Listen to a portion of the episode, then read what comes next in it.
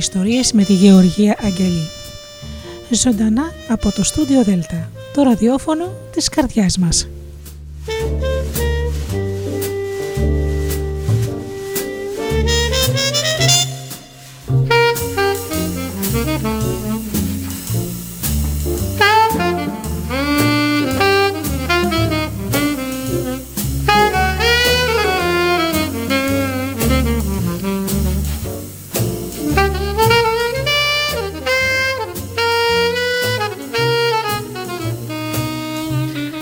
Καλησπέρα σας αγαπημένοι μου φίλοι. Θέλω να σας καλωσορίσω και να σας ευχαριστήσω όλους εσάς που μας δείχνετε την αγάπη σας και υποστηρίζετε το ραδιόφωνο μας με τα λόγια σας, τα ωραία, τα ένθερμα και την αγάπη που δείχνετε.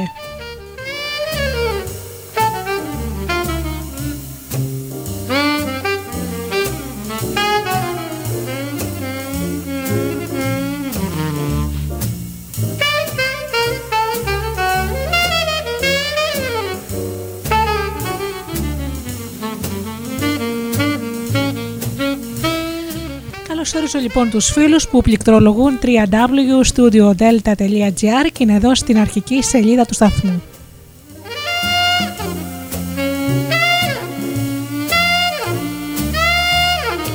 Καλωσορίζω και τους φίλους που μας ακούν από τις μουσικές σελίδες τις οποίες φιλοξενούμαστε. Όπως είναι το Live 24.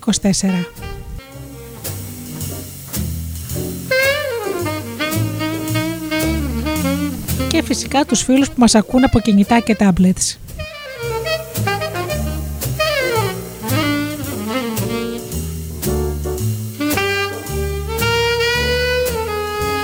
Την καλησπέρα μου και την αγάπη μου στους συνεργάτες μου, τον Τζίμι, την Αφροδίτη και την Ωρα.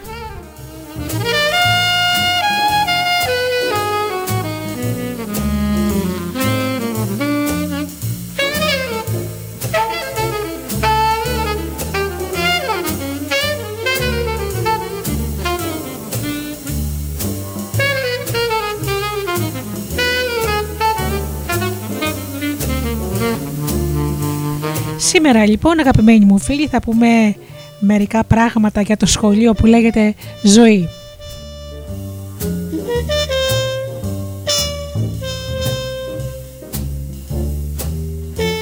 Όλοι είμαστε μαθητές της και φυσικά το πόσο καλά μαθαίνει κανείς το μάθημά του εξαρτάται από τον ίδιο.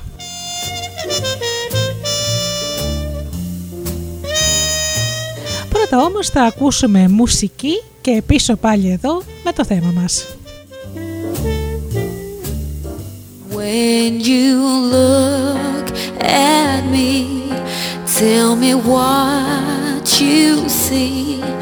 Do you see no love at all?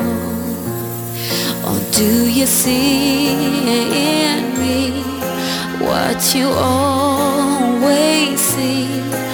in every girl that you fall for. I will show you how love is meant to be. Just watch and learn and listen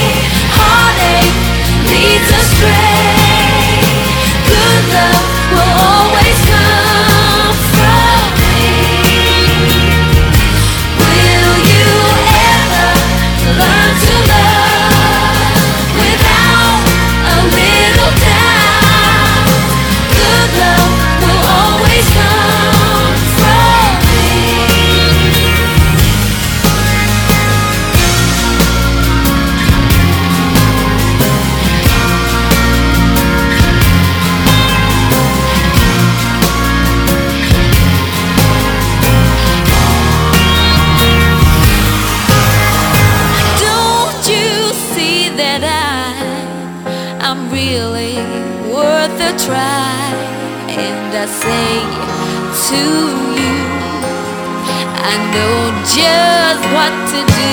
Will you ever see the day?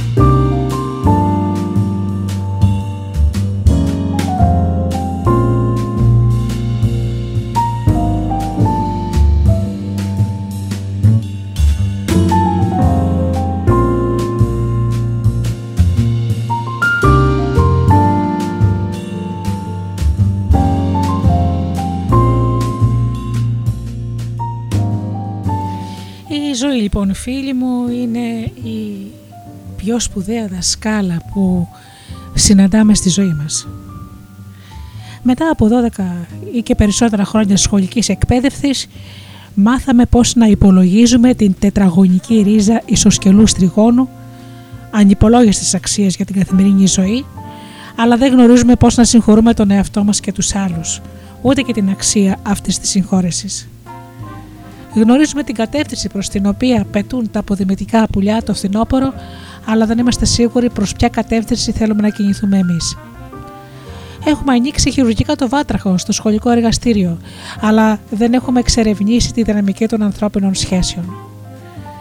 Γνωρίζουμε ποιος έγραψε να ζει κανείς ή να μη ζει, ιδού το ερώτημα, αλλά δεν γνωρίζουμε την απάντηση. Γνωρίζουμε τι είναι το πι, αλλά δεν είμαστε βέβαιοι για το ποιοι είμαστε εμείς. Μπορεί να γνωρίζουμε πώς να συντάξουμε μία πρόταση, αλλά μπορεί να μην ξέρουμε πώς να αγαπάμε τον εαυτό μας.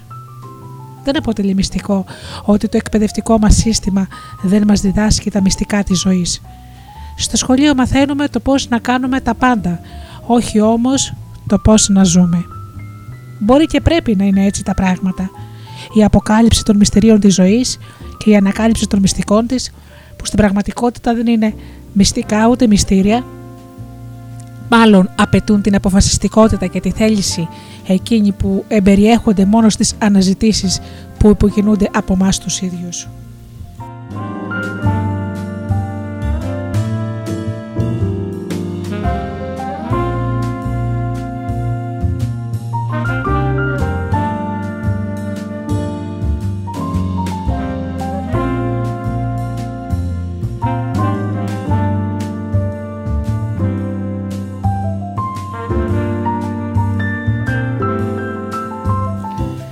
Πιθανώς να γνωρίζουμε ήδη ότι η ζωή είναι κάτι περισσότερο από ανάγνωση, γραφή και αριθμητική. Φυσικά είμαστε ευτυχείς που μάθαμε ανάγνωση γιατί διαφορετικά δεν θα μπορούσαμε να διαβάσουμε βιβλία. Επίσης χαιρόμαστε που μάθαμε να γράφουμε, ό,τι και να σημαίνει αυτό, και που μάθαμε αριθμητική. Εξάλλου όπως είπε κάποτε και η May West, ένα και ένα κάνουν δύο, δύο και δύο κάνουν τέσσερα και πέντε και πέντε ίσον δέκα όταν ξέρεις πώς να κάνεις αυτή την πρόσθεση. Αυτό το θέμα πραγματεύεται λοιπόν η ζωή. Να μάθουμε, να καταφέρνουμε τα πάντα και στην πορεία να το διασκεδάζουμε. Αν η πορεία δεν είναι διασκεδαστική, τότε δεν μας αφορά. Παρόλο που μπορούμε να διδαχτούμε πολλά από τις αντικσοότητες, τα περισσότερα αυτά μαθήματα μπορούν να γίνουν με γέλιο και χαρά. Αν προς αυτό μοιάζεις έστω και λίγο στους ανθρώπους που πετυχαίνουν, τότε πιθανότατα διαθέτεις την εμπειρία πολλών περισσότερων αντικσοοτήτων από εκείνες που σου ήταν απαραίτητες. Είμαστε ειλικρινείς για τη ζωή, αλλά δεν είμαστε σοβαροφανείς για αυτήν. Αν αναζητάς σοβαρές σχολαστικές και δασκαλίστικες οδηγίες, δυστυχώς δεν θα τις βρεις πουθενά.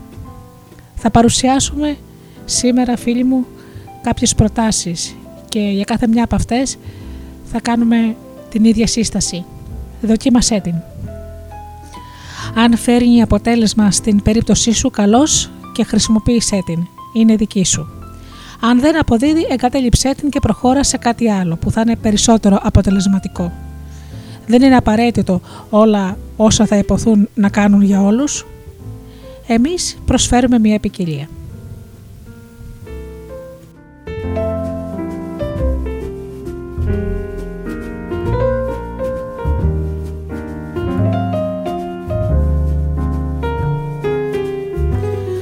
Ακούσεις κάτι που θεωρήσεις ότι δεν ισχύει, σε παρακαλώ με απορρίψεις και τα υπόλοιπα. Μπορεί να ισχύει για κάποιον άλλον. Ο ίδιος αυτός ο άνθρωπος μπορεί να σκέφτεται τι ανοησία. Για κάτι που εσύ την ίδια στιγμή λες περισπούδαστα πραγματικά πόσο αληθεύει. Ο κόσμος είναι μεγάλος και η ζωή έχει πολλές αλήθειες, παρότι μπορείς να χρησιμοποιήσεις και άφησες τα υπόλοιπα. Αν πάρεις ένα 10% και το κάνεις κτήμα σου, θα θεωρήσουμε ότι το έργο της ζωής έχει επιτελέσει το σκοπό του με το παραπάνω.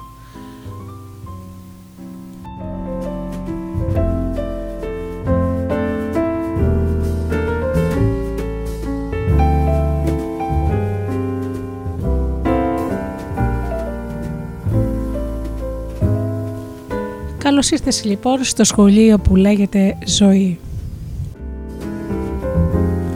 Μαθήματά του παραδίδονται καθημερινά και χρειάζεται η συμμετοχή σου.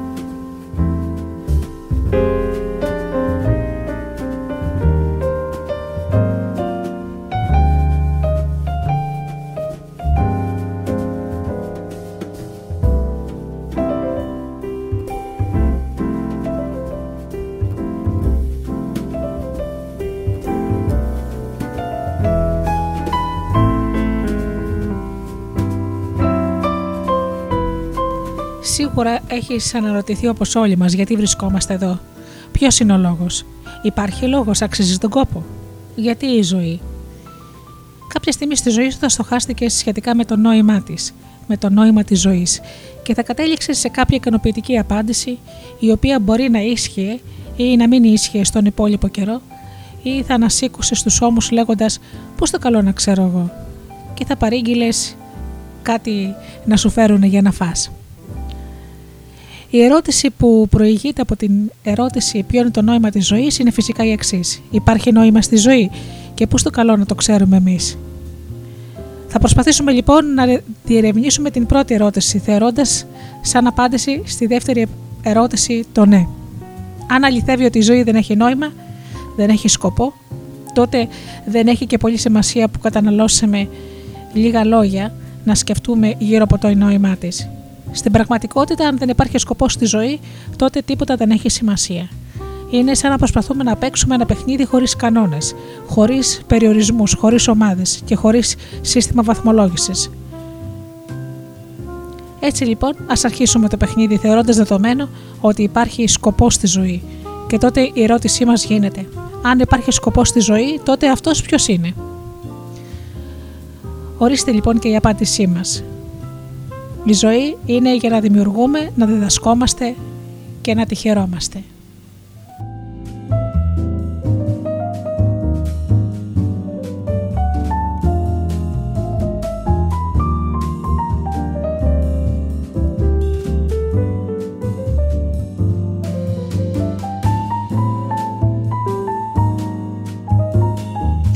Ο Σέξπιρ είχε πει ότι τα πράγματα που κερδίσαμε έχουν τελειώσει. Η χαρά της ψυχής βρίσκεται στην δημιουργία. Και αυτό είναι πολύ σωστό.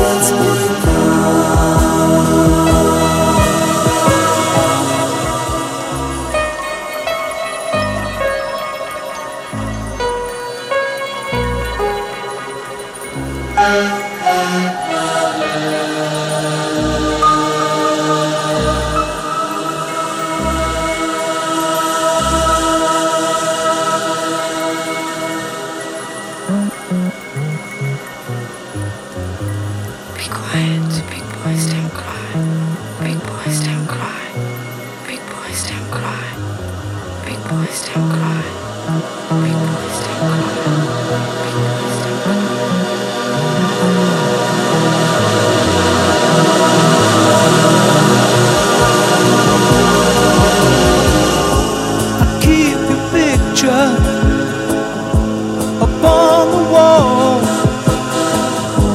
It hides a nasty stain that's lying there. So don't you ask me to give it back. I know you know it doesn't mean that much to me.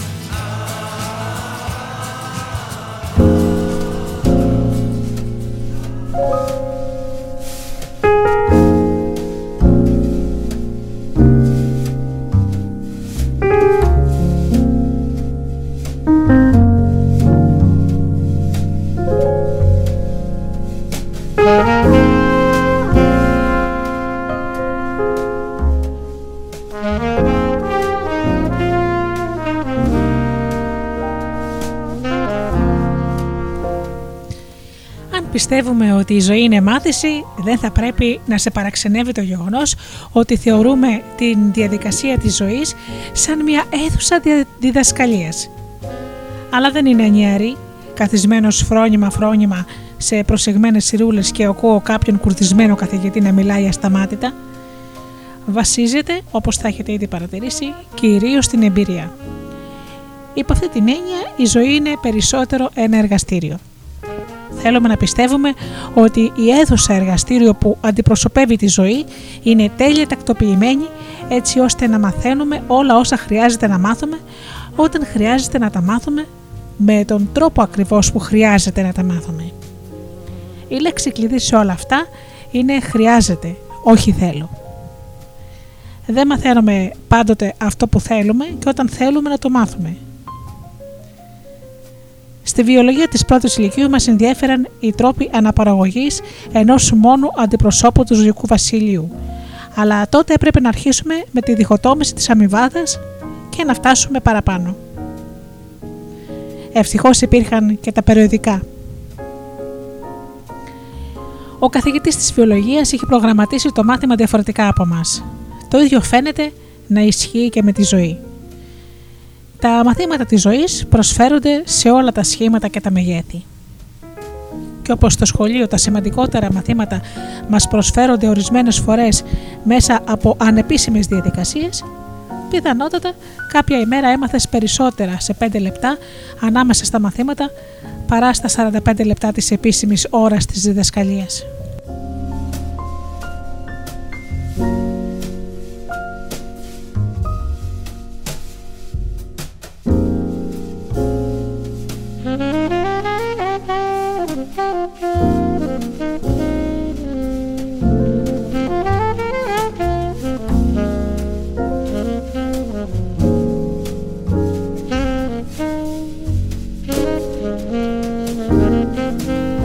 Ορισμένες φορές αυτά που χρειάζεται να μάθουμε τα μαθαίνουμε με κάποιους τυπικούς τρόπους πηγαίνοντας στο μάθημα ή διαβάζοντας ένα βιβλίο.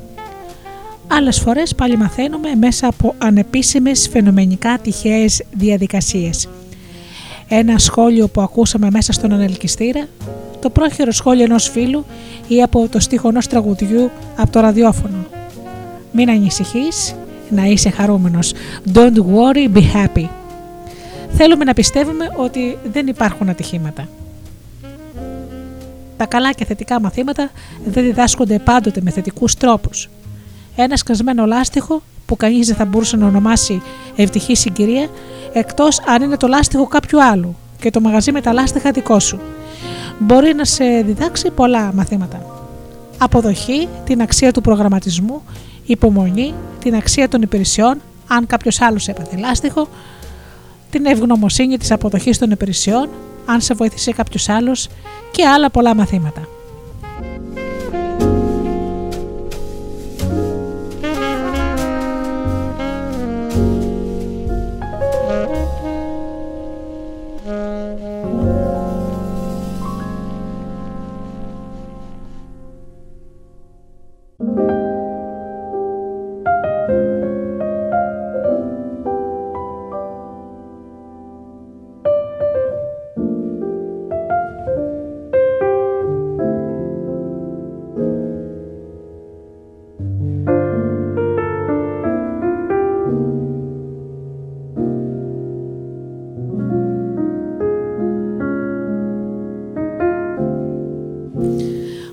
Μπορούμε όμως να χρησιμοποιήσουμε το ίδιο σκασμένο λάστιχο για να μάθουμε ή να ξαναμάθουμε είναι, ή να ξανά ξαναμάθουμε και πάει λέγοντας.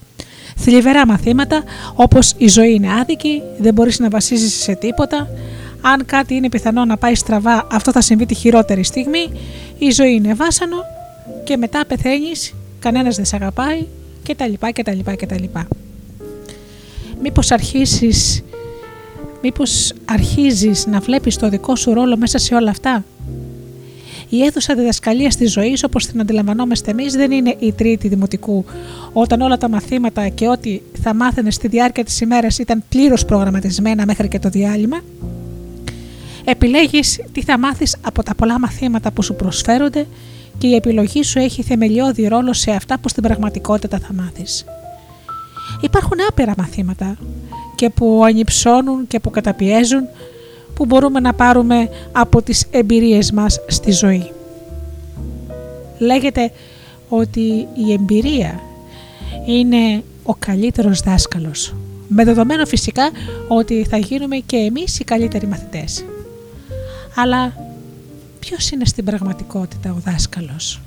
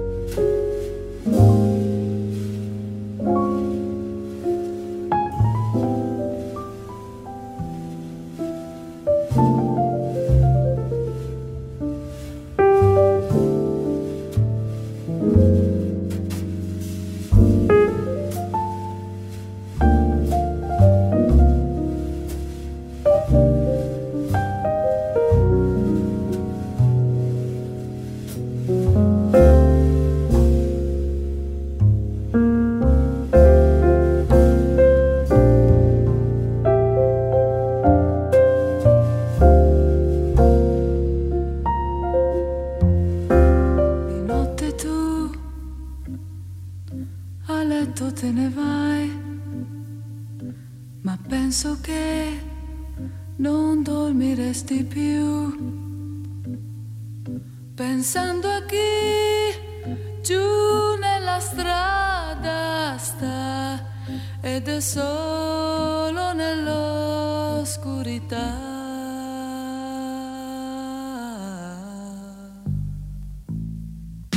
L'umanità pensa soltanto a sé.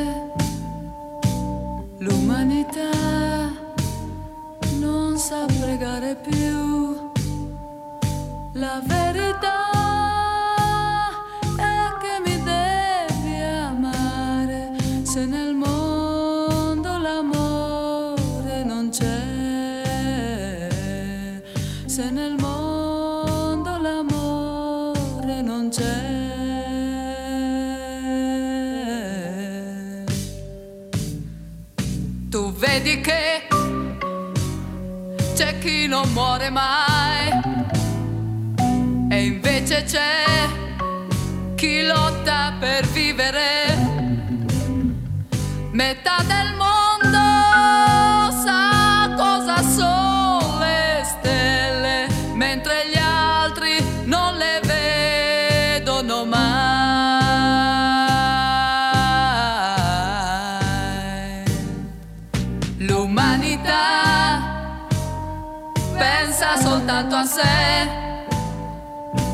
L'umanità non sa pregare più. La verità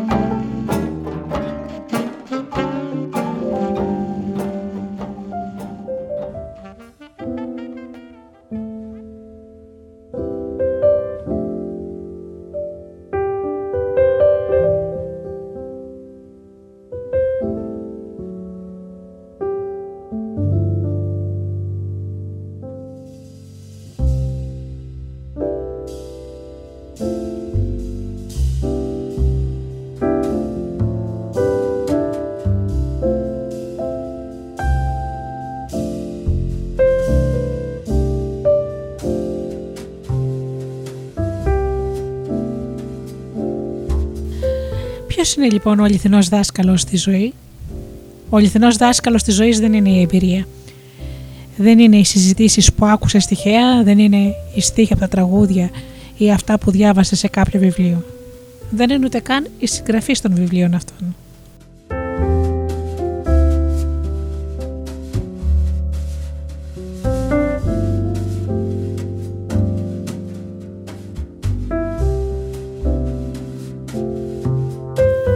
πραγματικός δάσκαλος είσαι εσύ ο ίδιος.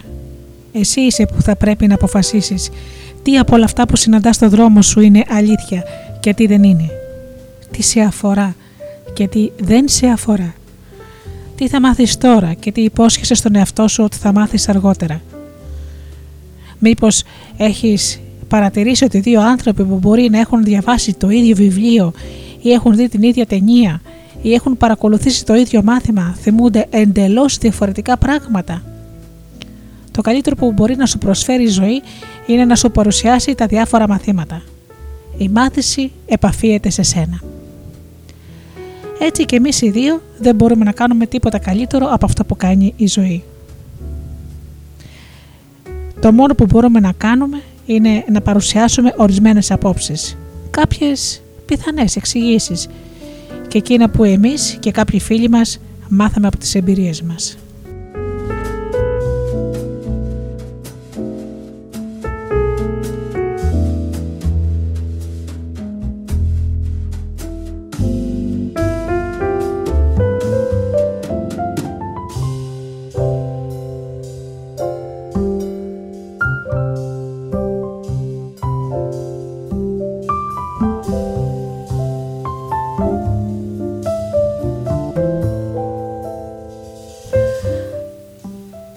Αυτά που λέμε είναι δικό σου θέμα να αποφασίσεις και να πεις ναι αυτό με αφορά ή να πεις όχι αυτό δεν με αφορά. Άφησέ με να το σκεφτώ λιγάκι και μετά βλέπουμε. Αν σε αφορά πάρ' το είναι δικό σου. Εμείς απλώς εκφράζουμε με τις λέξεις αυτό που εσύ ήδη ξέρεις. Αφού αφογκραστείς προσεκτικά θα ακούσεις ή θα διαισθανθείς μια φωνή μέσα σου. Είναι η φωνή του εσωτερικού σου δασκάλου χρησιμοποιούμε τη λέξη φωνή, αλλά μπορεί να είναι και μια εικόνα, ένα συνέστημα, μια αίσθηση ή ένα συνδυασμό όλων αυτών.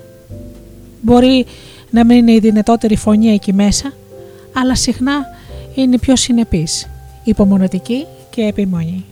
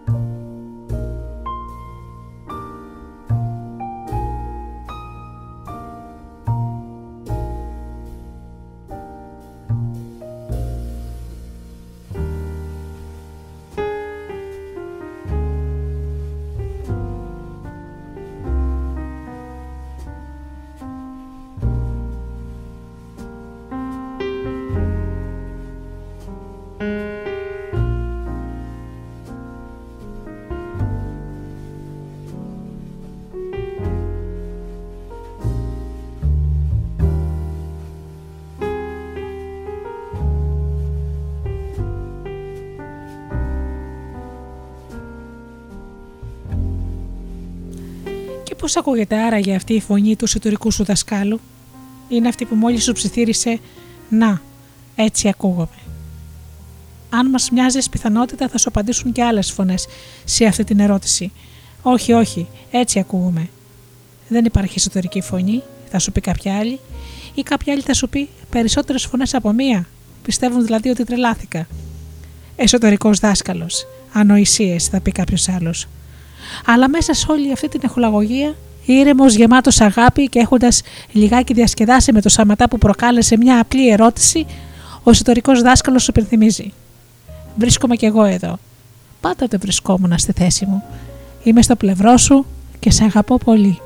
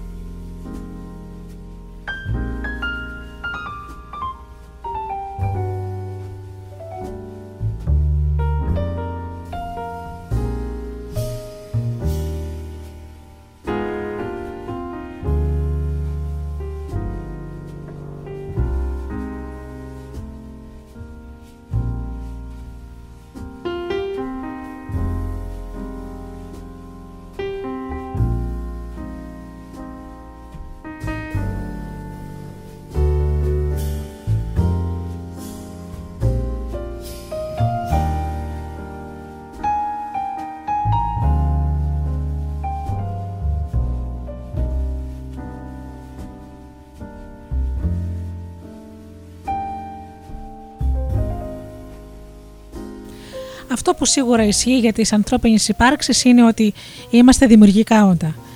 Ανά πάσα στιγμή φαίνεται να κάνουμε κάτι. Όταν δεν κάνουμε κάτι, τότε σκεφτόμαστε να κάνουμε, δηλαδή και πάλι κάτι κάνουμε. Ακόμα και όταν κοιμόμαστε, στρεφογυρίζουμε και ονειρευόμαστε. Γυμναζόμαστε και να διατηρούμε το σώμα μας σε καλή φυσική κατάσταση, ώστε να κάνουμε ακόμη περισσότερα πράγματα. Οι άνθρωποι είναι πλασμένοι για να δημιουργούν.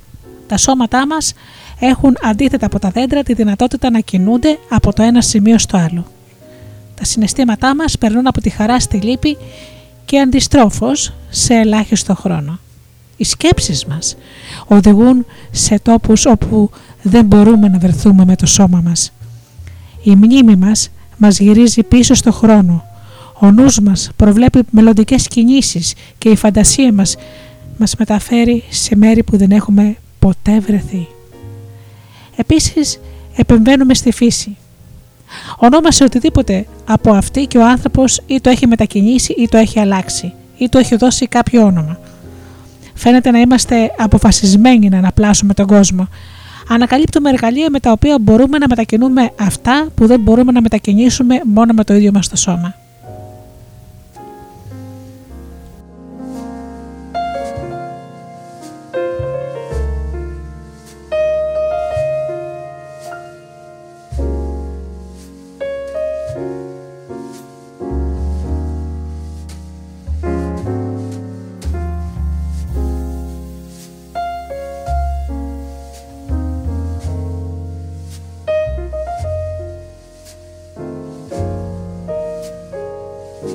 Συχνά έχει υποθεί ότι κάποια, από κάποια απόσταση τα έργα των ανθρώπων μοιάζουν με το φρενήρες πήγαινε των μυρμηγκιών. Θα πρέπει ορισμένες φορές να αναρωτιόμαστε ποιος είναι ο σκοπός όλων αυτών; Στο κάτω-κάτω δεν είμαστε πετρώματα που φαίνονται να μην κάνουν απολύτως τίποτα; Είναι ολοφάνερο ότι μας έχει δοθεί η ικανότητα να δημιουργούμε, όμως γιατί γίνεται αυτό; Θα πρέπει φυσικά να ενεργήσουμε για να καλύψουμε τις σωματικές μας ανάγκες, οι οποίες δεν θα είναι και τόσο μεγάλες αν δεν κάναμε τόσα πολλά. Αλλά ακόμη και όταν έχουμε εκπληρώσει τις ανάγκες αυτές, συνεχίζουμε να ενεργούμε. Γιατί; Εμείς λέμε. Η δημιουργικότητά μας μας επιτρέπει να μαθαίνουμε περισσότερα.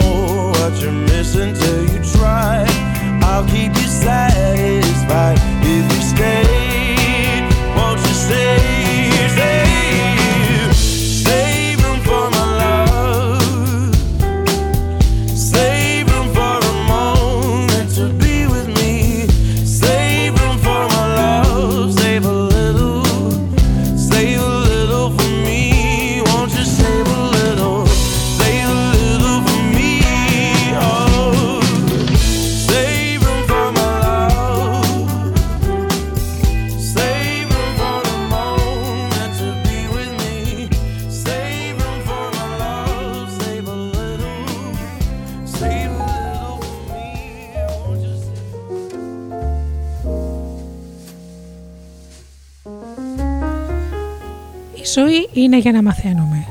Να μαθαίνουμε τι; Πες ό,τι θέλεις. Υπάρχουν πολλά που μπορείς να μάθεις.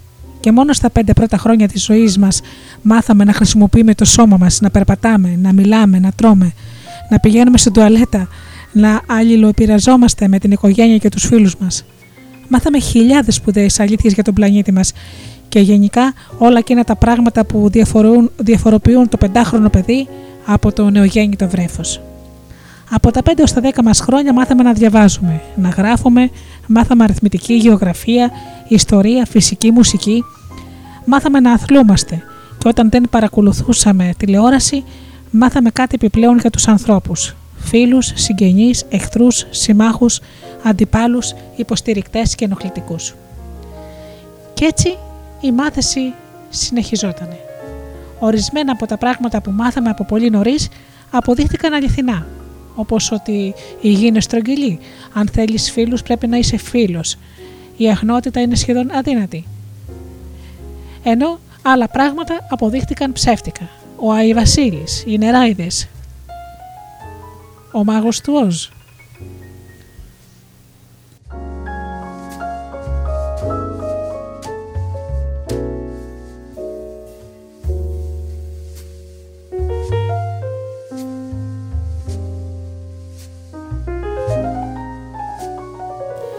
Ορισμένα πράγματα πρέπει να τα μάθουμε και να τα ξεμάθουμε. Και καθώς μαθαίνουμε και ξεμαθαίνουμε, μπορεί να μάθαμε να αντιμετωπίζουμε και την απογοήτευση, αλλά ίσως και να μην μάθαμε.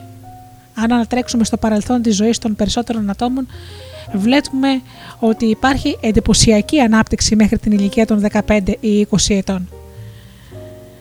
Μετά η ανάπτυξη μειώνεται ή σταματάει σε ορισμένες περιπτώσεις και καμιά φορά πιστοδρομεί. Αυτό που συμβαίνει είναι ότι ορισμένοι άνθρωποι ανακηρύσουν τον εαυτό τους έτοιμο όταν τελειώνει η επίσημη σχολική εκπαίδευσή τους. Τι είναι εκείνο που μας κάνει να πιστεύουμε ότι νοικιάζοντας την Τίβενο, το καπέλο και το χάρτινο ρολό πως τότε έχουν τελειώσει όλα και οι μέρες της μάθησης; Αυτό δεν αληθεύει. Ότι δηλαδή δεν υπάρχει τίποτα να μάθουμε πλέον. Ακριβώς το αντίθετο συμβαίνει. Η τελετή αποφύτησης από το σχολείο δεν δηλώνει μόνο το πέρας της φίτησης, αλλά αρχίζει μια νέα εποχή. Όσο περισσότερα μαθαίνουμε, τόσο περισσότερα μπορούμε να κάνουμε. Και όσο περισσότερα μπορούμε να κάνουμε, τόσο περισσότερα μαθαίνουμε. Αλλά στην πορεία αυτής της δημιουργίας και στην απόκτηση της γνώσης, ας μην ξεχνάμε το σπουδαιότερο μάθημα απ' όλα. Την ευχαρίστηση και την απόλαυση.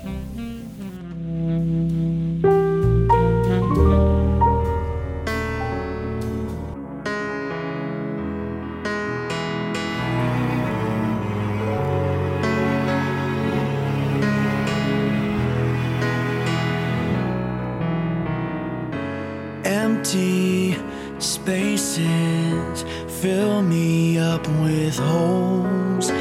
Distant faces with no place left to go. Without you within me, I can't find no rest. Where I'm going is anybody's guess. Tried to go on like I never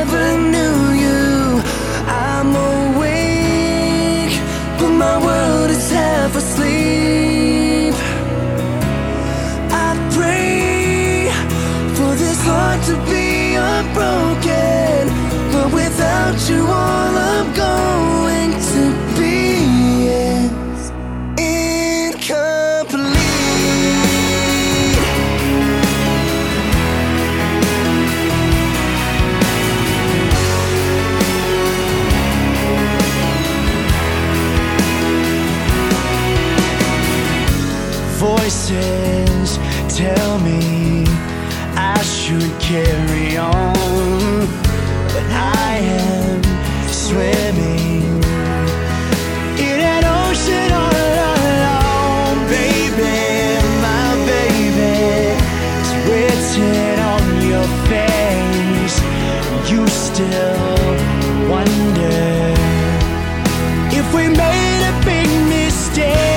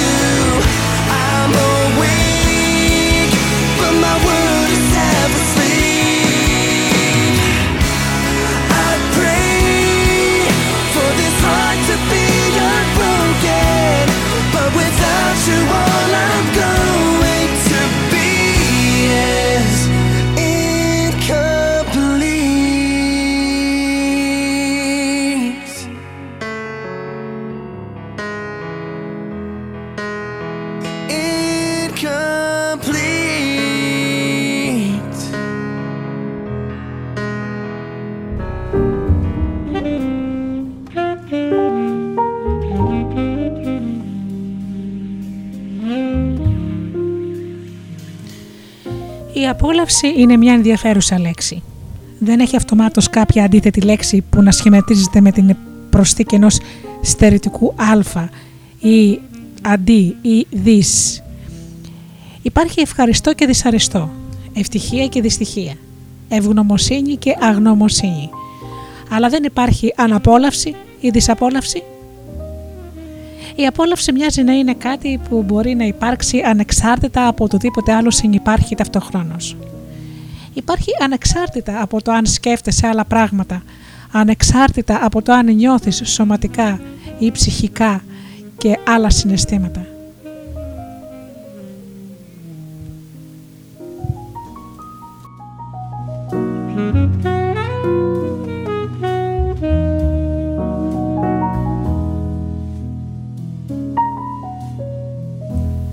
Στο νου μου έρχεται μια ιστορία. Δύο αδέλφια πήγαν κάποτε να υπέψουν αλογάκια, πόνι, στο κτήμα του θείου τους. Εκείνος όμως τους ζήτησε να καθαρίσουν πρώτα το στάβλο από την κοπριά. Ο ένας αδελφός συχινόταν τη δουλειά και μουρμουρίζοντας φτιάριζε μερικές ψόφιες φτιαριές. Ο άλλος γελούσε, τραγουδούσε και φτιάριζε με κέφι. Δεν μπορώ να καταλάβω γιατί είσαι τόσο χαρούμενος, ρώτησε ο πρώτος. Α, απάντησε ο δεύτερος. Μετά από τόση κοπριά, κάπου εδώ θα υπάρχει και το πόνι. Το ίδιο συμβαίνει και στη ζωή. Όταν η ζωή φαίνεται να είναι πραγματικά χάλια, σκέτος βούρκος, μπορούμε να θρυνήσουμε και να παραπονιόμαστε για τη μοίρα μας ή μπορούμε ακόμη και μέσα στο καμίνι του θυμού, του τρόμου, της σύγχυσης και του πόνου να λέμε στον εαυτό μας «Κάπου εδώ υπάρχει ένα μάθημα για μένα». Μάθε να απολαμβάνεις τη διαδικασία της μάθησης.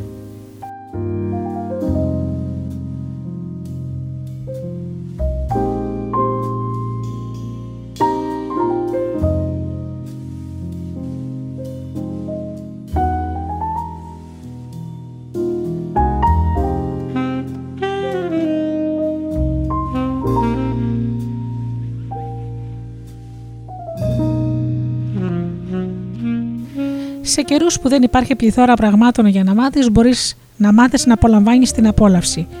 Και όπως είπε και ο Κουμφούκιος πριν 2.500 χρόνια, με λίγο ρύζι για φαγητό, λίγο νερό για να πίνω και με το χέρι μου και το χέρι μου για μαξιλάρι, ακόμη και τότε μέσα από αυτά τα μόνα τα πράγματα νιώθω την απόλαυση. Ή όπως υπέδειξε ο Θόρτον Βάιλντερ, η φιλοσοφία μου είναι απόλαυσε το παγωτό σου αφού βρίσκεται στο πιάτο σου. Στην πραγματικότητα η απόλαυση μπορεί να είναι κάτι παραπάνω από τον ευχάριστο τρόπο να μαθαίνεις. Μπορεί να αποτελέσει και την τεχνική με την οποία μπορεί να μάθεις τα πλέον σημαντικά μαθήματα. Και όπως είπε ο Wordsworth, με το βλέμμα ήρεμο, βαπτισμένο στη δύναμη της αρμονίας και στη βαθύτερη δύναμη της απόλαυσης, στην καρδιά της ζωής.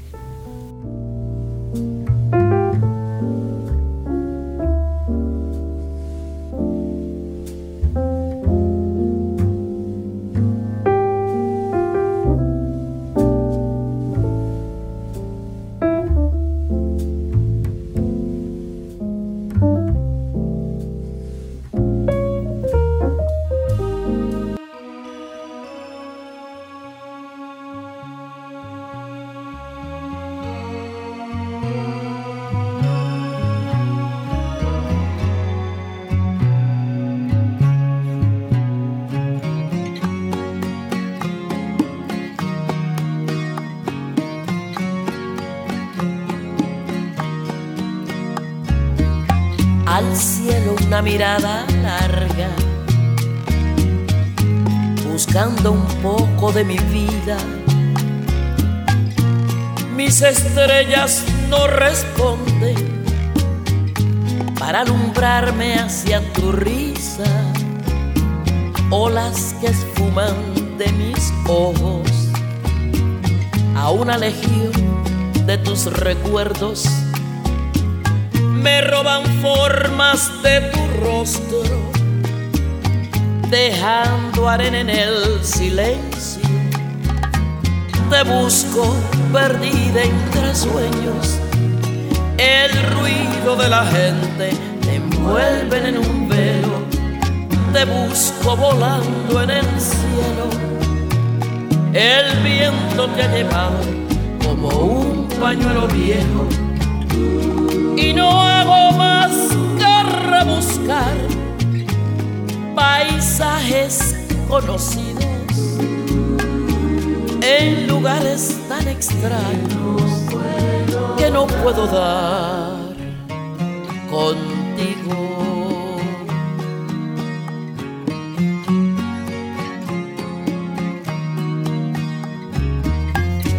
En cualquier huella te persigo,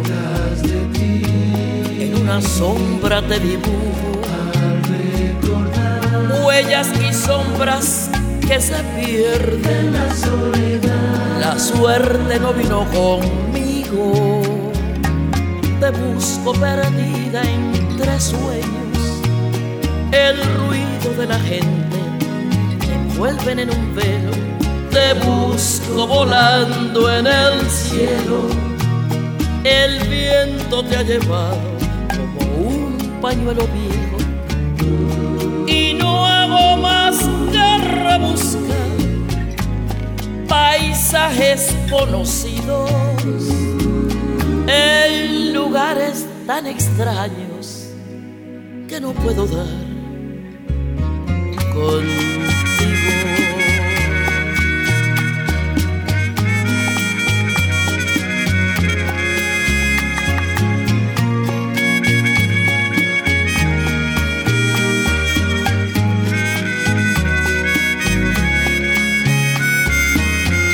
Busco perdida entre sueños, el ruido de la gente te envuelve en un velo, te busco volando en el cielo, el viento te ha llevado como un pañuelo viejo.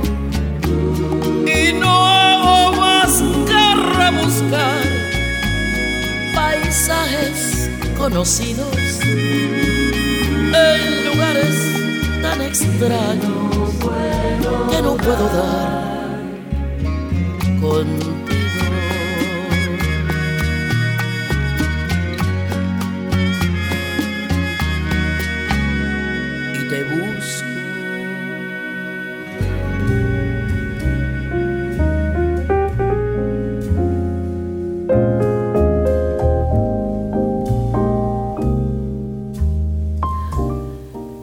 Εκπομπή άνθρωποι και ιστορίες και σήμερα έχουμε θέμα τη ζωή. Στο μικρόφωνο η Γεωργία Αγγελή.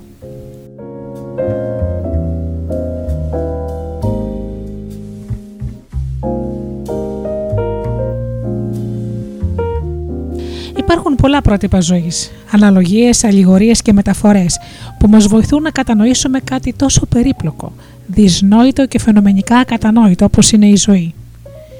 Υπάρχει η σχολή που υποστηρίζει ότι η ζωή είναι παιχνίδι και σε αυτήν υπάγονται τα διάφορα παραμύθ- παραρτήματα όπως η ζωή είναι σαν το μπάσκετ, σαν το ποδόσφαιρο, σαν το τένις, σαν το σκάκι, σαν τη μονόπολη. Πριν από πολύ καιρό ο Ευγένιος Χαρέ είπε «Η ζωή είναι σαν μια παρτίδα χαρτιών. Τα χαρτιά ανακατεύονται από αόρατες πηγές και μοιράζονται. Αργότερα, ο Τζος Μπίλινγκς συμπλήρωσε αυτή τη σκέψη λέγοντας: Η ζωή δεν είναι στο να συνίσταται στο να έχεις καλά χαρτιά, αλλά στο να παίζεις καλά με αυτά που έχεις. Ορισμένοι πιστεύουν ότι η ζωή είναι μια περίπλοκη μηχανή. Στη Βόρεια Καλιφόρνια πιστεύουν ότι η ζωή είναι ηλεκτρονικός υπολογιστής. Ο Buckminster Fuller συνέθεσε τα δύο λέγοντας: Η γη είναι σαν διαστημόπλοιο χωρίς οδηγίες χρήσης. Είναι παιχνίδι η ζωή ή είναι εργασία.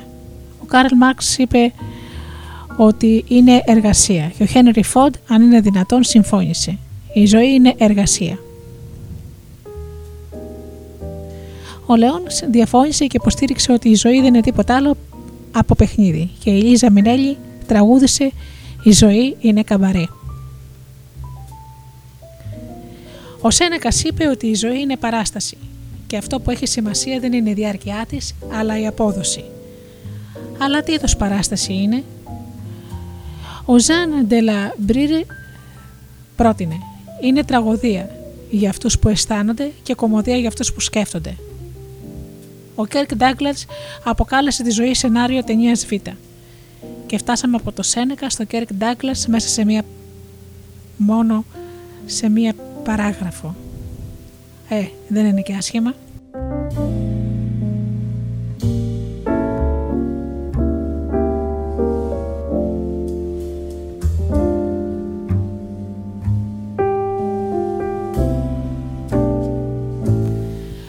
Ο Σέξπιρ ονόμασε τη ζωή ηθοποιό που κορδώνεται και ταράζεται όταν εμφανίζεται στη σκηνή. Και ο Τζέιμις Θάρμπερ συνέχισε. Είναι η ιστορία που μας διηγούνται με ιδιωματισμούς γεμάτη από ασάφειες και επιχρήσματα, ενδεικτική της ανυπαρξίας. Και ο Μπέραντ Σο ανέθεσε στον Μπάρτ να δηλώσει «Η ζωή για μένα δεν είναι ένα μικρό κερί, είναι σαν ένα είδους πυρσού που έχω αυτή τη στιγμή στην κατοχή μου».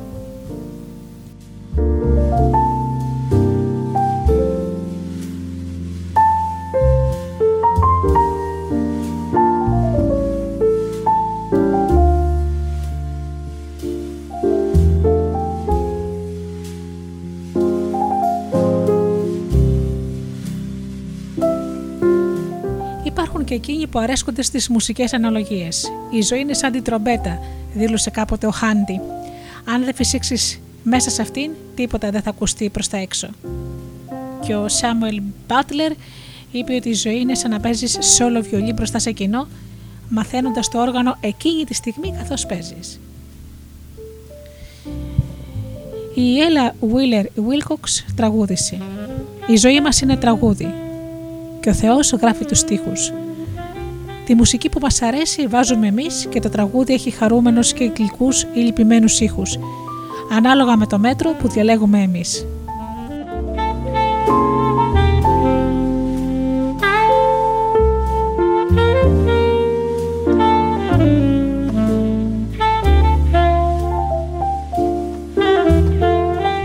Μια από τις ωραιότερες λογοτεχνικές αναλογίες προέρχεται από την Εβραϊκή Θεολογική Σχολή. Η ζωή είναι ένα απλό γράμμα του αλφαβήτου. Μπορεί να μην έχει κανένα νόημα ή μπορεί να είναι μέρος ενός σημαντικού νοήματος.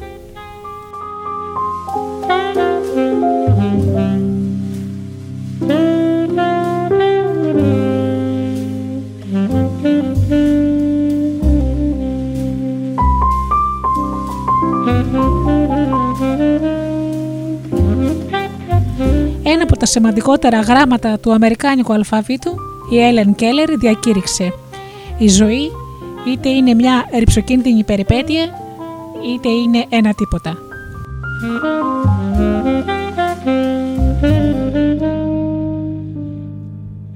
Και ο Μπέρναρτ Σο συμφώνησε με το δικό του τρόπο. Η ζωή είναι μια ακολουθία από εμπνευσμένους παραλογισμούς. Η δυσκολία είναι να τους ανακαλύψεις. Μη χάνεις ποτέ την ευκαιρία που παρουσιάζεται. Δεν εμφανίζεται καθημερινά.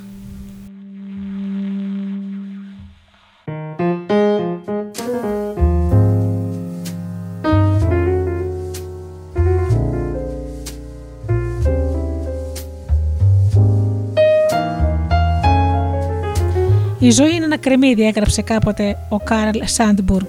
Ξεφλουδίζει ένα στρώμα κάθε φορά και ορισμένες φορές κλε. Η ζωή είναι σαν να τρως αγκινάρες, είπε πάλι ο Ντόργαν. Θα πρέπει να πετάξουμε τόσο πολύ για να πάρουμε τόσο λίγο. Ίσως όμως να μοιάζει περισσότερο με αυτό που είπε η, η Άντι Μέιμ. Η ζωή είναι σαν δεξίωση, αλλά ορισμένοι φουκαράδες πεθαίνουν της πείνας. Και ο Ντόν Μαρκής αποκάλεσε τη ζωή στραπατσάδα. Από αυτό που καταλαβαίνεις ό,τι σου αρέσει, αλλά μήπως δεν θα μπορούσαμε να υποστηρίξουμε το ίδιο και για την ίδια τη ζωή;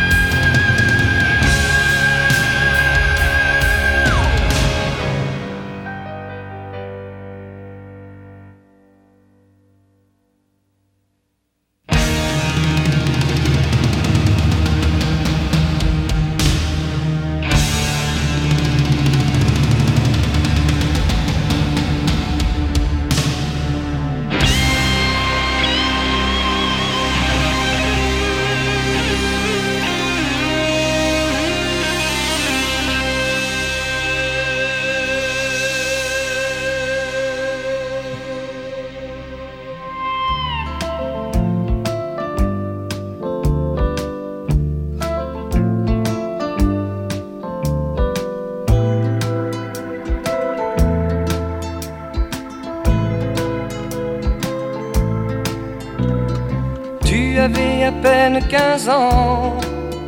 Tes cheveux portaient des rubans. Tu habitais tout près du grand palais.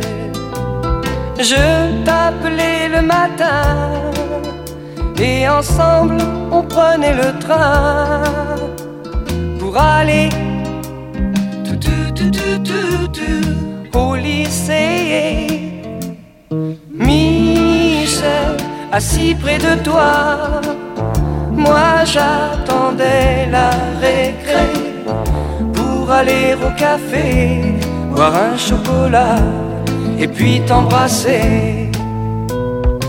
Un jour tu as eu 17 ans, tes cheveux volaient dans le vent et souvent tu chantais. Oh, yesterday. Les jeudis après-midi, on allait au cinéma gris voir les films de Marilyn. Michel, un soir en décembre, la neige tombait sur les toits. Nous étions, toi et moi, endormis ensemble pour la première fois. Le temps a passé doucement et déchu le prince charmant qui t'offrait des voyages dans ces nuages. On m'a dit que tu t'es marié en avril au printemps dernier,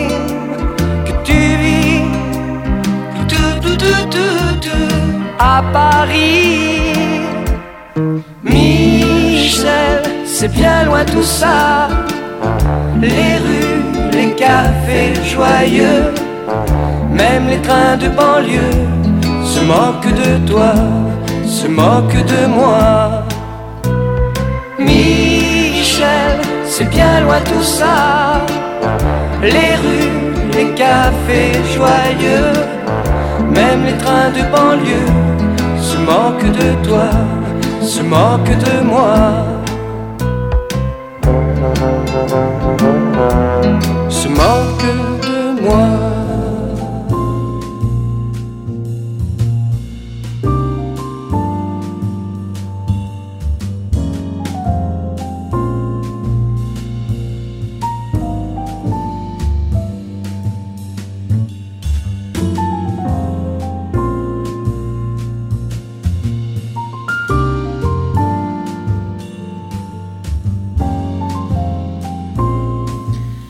Ποιες είναι λοιπόν οι άλλες φωνές, ποιος ψιθυρίζει όλα αυτά τα πράγματα, όλα αυτά τα γιατί; Και ποιον εσύ εννοούμε όταν λέμε εσύ ο αληθινός δάσκαλος. Δοκίμασε να κάνεις ένα σύντομο πείραμα. Αφιέρωσε ένα λεπτό και συνειδητοποίησε το σώμα σου. Διαπέρασε το γρήγορα από την κορφή ως τα νύχια. Αλήθεια, πώς αισθάνεσαι; Υπάρχουν περιοχές σφιγμένες ή τεντωμένες, Μήπως υπάρχουν σημεία που τα νιώθεις ευχάριστα χαλαρωμένα; Υπάρχει πουθενά πόνο ή αγκύλωση. Αισθάνεσαι κουρασμένος ή έτοιμος για δράση; Και τώρα εξέτασε τα συναισθήματά σου. Ή καλύτερα θα έπρεπε να πούμε νιώσε τα συναισθήματά σου. Τι αισθάνεσαι, συγκίνηση, φόβο, ικανοποίηση, ηρεμία, ερεθισμό; Τα συναισθήματα εντοπίζονται συχνά στην καρδιά, στο κέντρο του στήθους και στο στομάχι. Τι αισθάνεσαι σε αυτά τα σημεία λοιπόν; Και μια ακόμα παρατήρηση. Παρατήρησε τη σκέψη σου. Τι σκέψεις κάνεις; Αφού γκράσω το μυαλό σου όταν εκείνο βρίσκεται στη διαδικασία της σκέψης. Κάποτε κάποιος χρονομέτρησε τη σκέψη μας και υποστήριξε ότι σκεφτόμαστε με ταχύτητα 1200 λέξεων το λεπτό. Πώς το μέτρησαν δεν ξέρουμε. Πώς μετέτρεψαν την οπτική και διαισθητική διαδικασία της σκέψης σε λέξεις δεν το γνωρίζουμε επίσης. Εν τούτος ο αριθμός αυτός μας δίνει την ιδέα μιας κουβέντας που γίνεται μέσα στο μυαλό μας. Δώσε λιγάκι προσοχή σε αυτή την κουβέντα. Ευχαριστώ. Και τώρα μια ερώτηση. Ποιος τα έκανε όλα αυτά; Ποιος παρατήρησε το σώμα, ποιος ένιωσε τα συναισθήματα, ποιος εξέτασε το μυαλό; Ίσως και να ήταν κάποιος άλλος, από ανώτερος όπως το σώμα ανώτερος από τα συναισθήματα και ανώτερος και από το μυαλό. Ήσουν εσύ.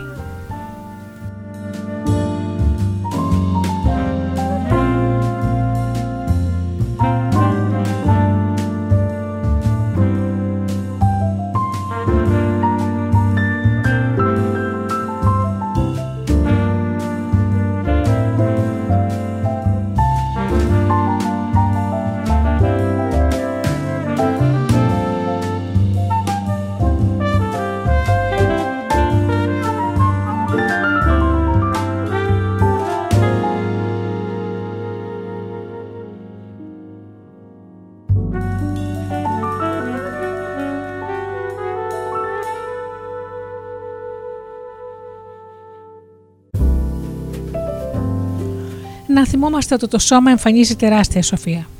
Κάνει το αίμα να κυκλοφορεί, μεταβολίζει την τροφή, εκτελεί χιλιάδες απαραίτητες λειτουργίες μέσα σε ελάχιστα δευτερόλεπτα, χωρίς να χρειάζεται ούτε καν να τι σκεφτείς. Το σώμα αυτοπροστατεύεται από τις ασθένειες και αναρώνει όταν αρρωστήσει.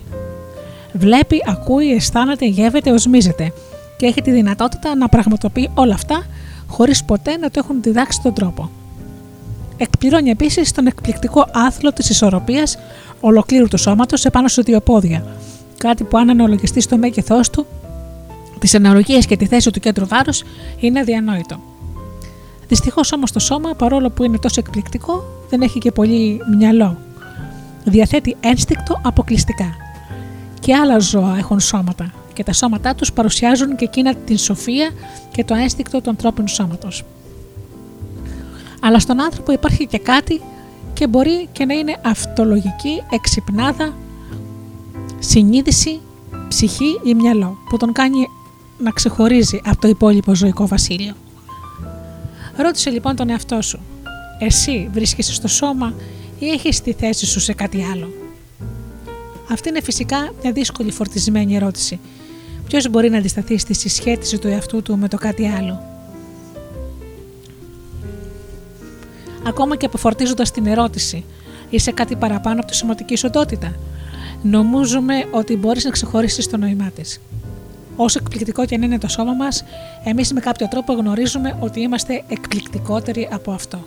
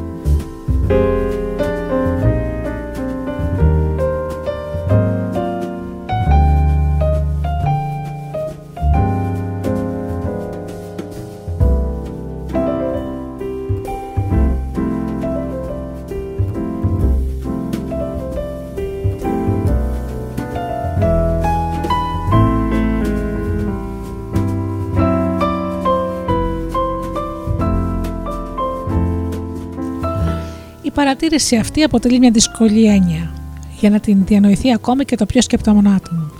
Δύσκολη για να την κατανοήσει ακόμη και κάποιος που καταλαβαίνει με ευκολία. Αυτό που διαχωρίζει τον άνθρωπο από τα ζώα είναι η ανώτερη ανθρώπινη νόηση, το αναπτυγμένο του νου. Υποστηρίζουν ορισμένοι. Ίσως ναι, ίσως πάλι όχι. Ας το ερευνήσουμε λιγάκι. Το μυαλό μας είναι συχνά υπερβολικά γεμάτο από απόψεις και δεδομένα σχετικά με το πώς ήταν τα πράγματα ώστε να μπορέσει να εκτιμήσει με ακρίβεια το πώς είναι. Πολλοί άνθρωποι θεωρούν ότι ο σκοπός του μυαλού είναι να αποδείξει ότι αυτά που ήδη ξέρει είναι αρκετά και ότι δεν υπάρχει ανάγκη να μάθει τίποτα καινούριο. Αλλά όπως υποστήριξε και ο Τζον Κένεθ Γκάλμπρεϊθ, όταν βρεθούμε αντιμέτωποι με την επιλογή να αλλάξουμε το μυαλό μας ή να αποδείξουμε ότι δεν χρειάζεται αλλαγή, σχεδόν όλοι μας απασχολούμαστε περατοδός με την απόδειξη. Η καλή κατάσταση του μυαλού είναι απαραίτητη. Μας αποτρέπει από το να είμαστε πολύ μαλθακοί, από το να αμφιταλαντευόμαστε με κάθε καινούργια πληροφορία που συναντάμε. Αν όμως η εξάσκηση του να επεκταθεί πέρα από κάποιο όριο, τότε το μυαλό απομονώνεται από οποιαδήποτε άλλη πληροφορία ανεξάρτητα από την πηγή της προέλευσής της. Και το περιορισμένο μυαλό είναι φυσικά αρνητικό απέναντι στη μάθηση, αφού μάθηση είναι η συγκέντρωση και η ενσωμάτωση των νέων ιδεών, νέων ενιών και μορφών συμπεριφοράς. Μπορείς λοιπόν να αναρωτιέσαι, μήπως είμαι στενόμυαλο. Αν αναρωτιέσαι κάτι παρόμοιο, τότε πιθανόν δεν είσαι. Το περιορισμένο μυαλό όταν έρχεται αντιμέτωπο με τη θέση ότι δεν είναι το αυτό των αυτών, απορρίπτει την οποιαδήποτε πληροφορία συχνότατα με πάθος.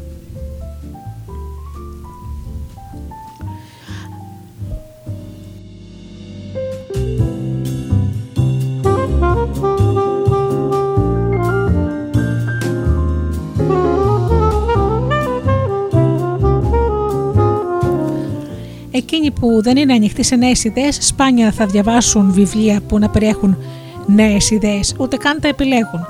Και ο τίτλος ακόμη αποτελεί ικανή αιτία απόρριψης.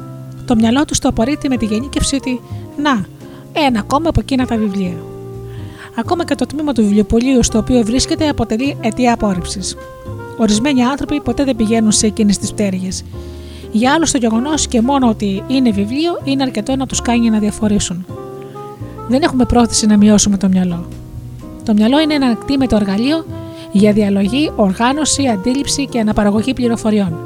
Το μυαλό είναι ένας υπέροχος υπηρέπτη. Όμως πολλές φορές μπορεί να γίνει και ένα κακό αφεντικό.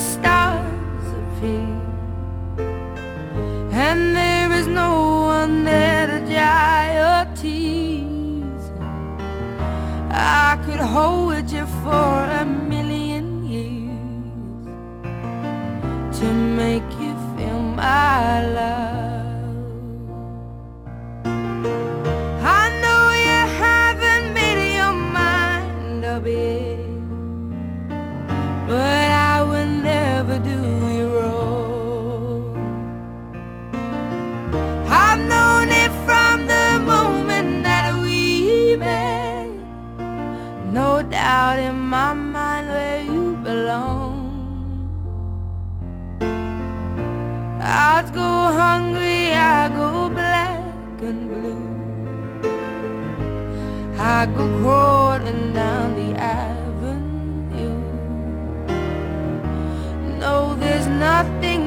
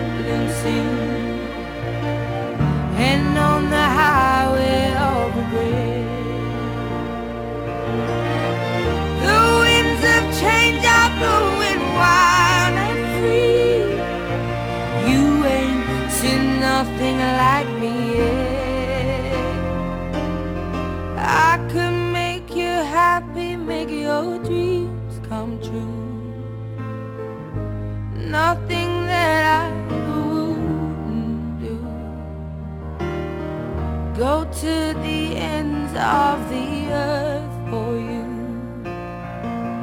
to make you feel my love. To make you Tonight you're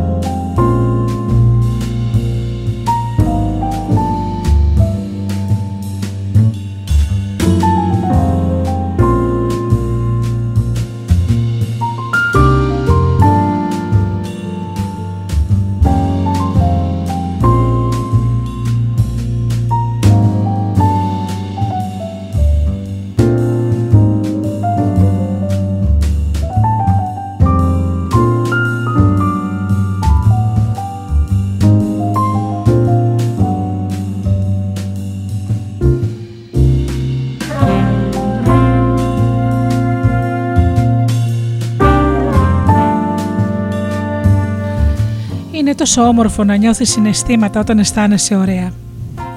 Τίποτα δεν είναι τόσο όμορφο όσο τα συναισθήματα όταν αισθάνεσαι ωραία. Αντιθέτως, όταν τα συναισθήματά μας είναι άσχημα, υπάρχουν φορές που ευχόμαστε να μην είχαμε συναισθήματα. Αν χρησιμοποιούμε τα συναισθήματα για να ενεργήσουμε και να αλλάξουμε ό,τι μας προκάλεσε τα άσχημα συναισθήματα, είναι όμορφα. Τα συναισθήματα λοιπόν μοιάζουν με τις δονήσεις στις χορδές ενός βιολιού. Είναι απαραίτητες για το τραγούδι, αλλά δεν είναι η ουσία του βιολιού. Βιώνουμε τους πόνους και τις χαρές της ζωής μέσα από τα συναισθήματά μας. Λόγω αυτού του γεγονότος, ορισμένοι άνθρωποι αποφασίζουν ότι τα συναισθήματά τους είναι αυτοί. Λένε λοιπόν, αισθάνομαι, άρα υπάρχω. Το πρόβλημα εμφανίζεται επειδή τα συναισθήματα είναι συχνά τόσο υπερβολικά λαθεμένα, ώστε να μην μπορούμε να θεωρήσουμε ότι το συνέστημα είναι αυτό που πραγματικά είμαστε.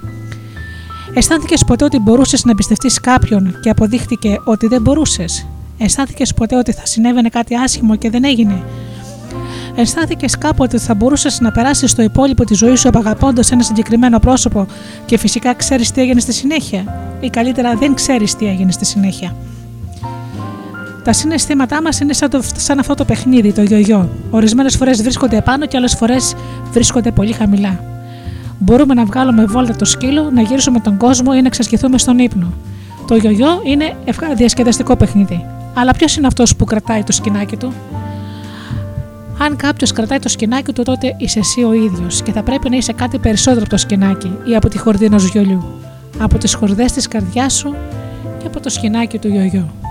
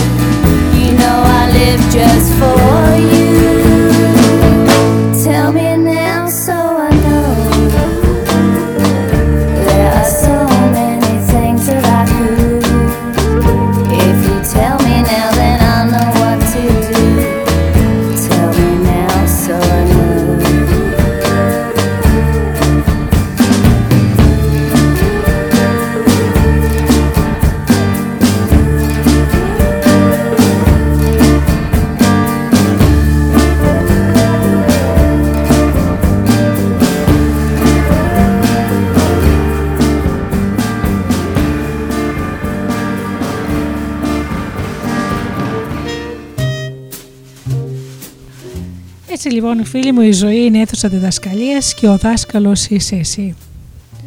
Μπορείς να αποφασίσεις τι θα μάθεις ή τι δεν θα μάθεις. Αν θα συνεχίζεις να μαθαίνεις ή αν θα σταματήσεις να μαθαίνεις. Εσύ χειρίζεσαι το μυαλό σου, τα συναισθήματά σου. Εσύ είσαι ο απόλυτος κυρίαρχος όλων των πραγμάτων που σου συμβαίνουν. Γι' αυτό φρόντισε η ζωή σου να είναι καλύτερη. Γι' αυτό φρόντισε η ζωή να είναι η καλύτερη δασκάλα για σένα.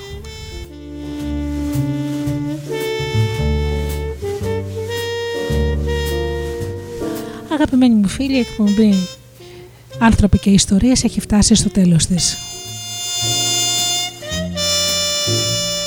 Να σας ευχαριστήσω θερμά για αυτές τις δύο ώρες που ήσασταν εδώ μαζί μου στο στούντιο Δελτά.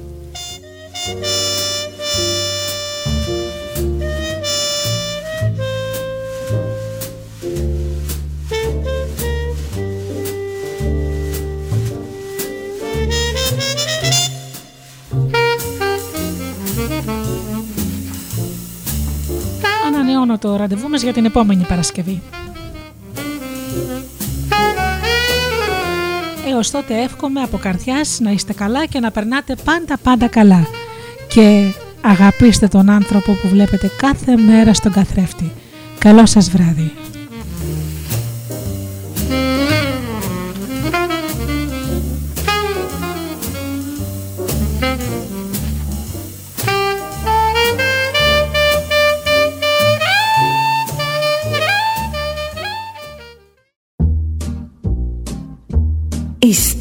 Stars προσπαθούν να είναι προσγειωμένοι.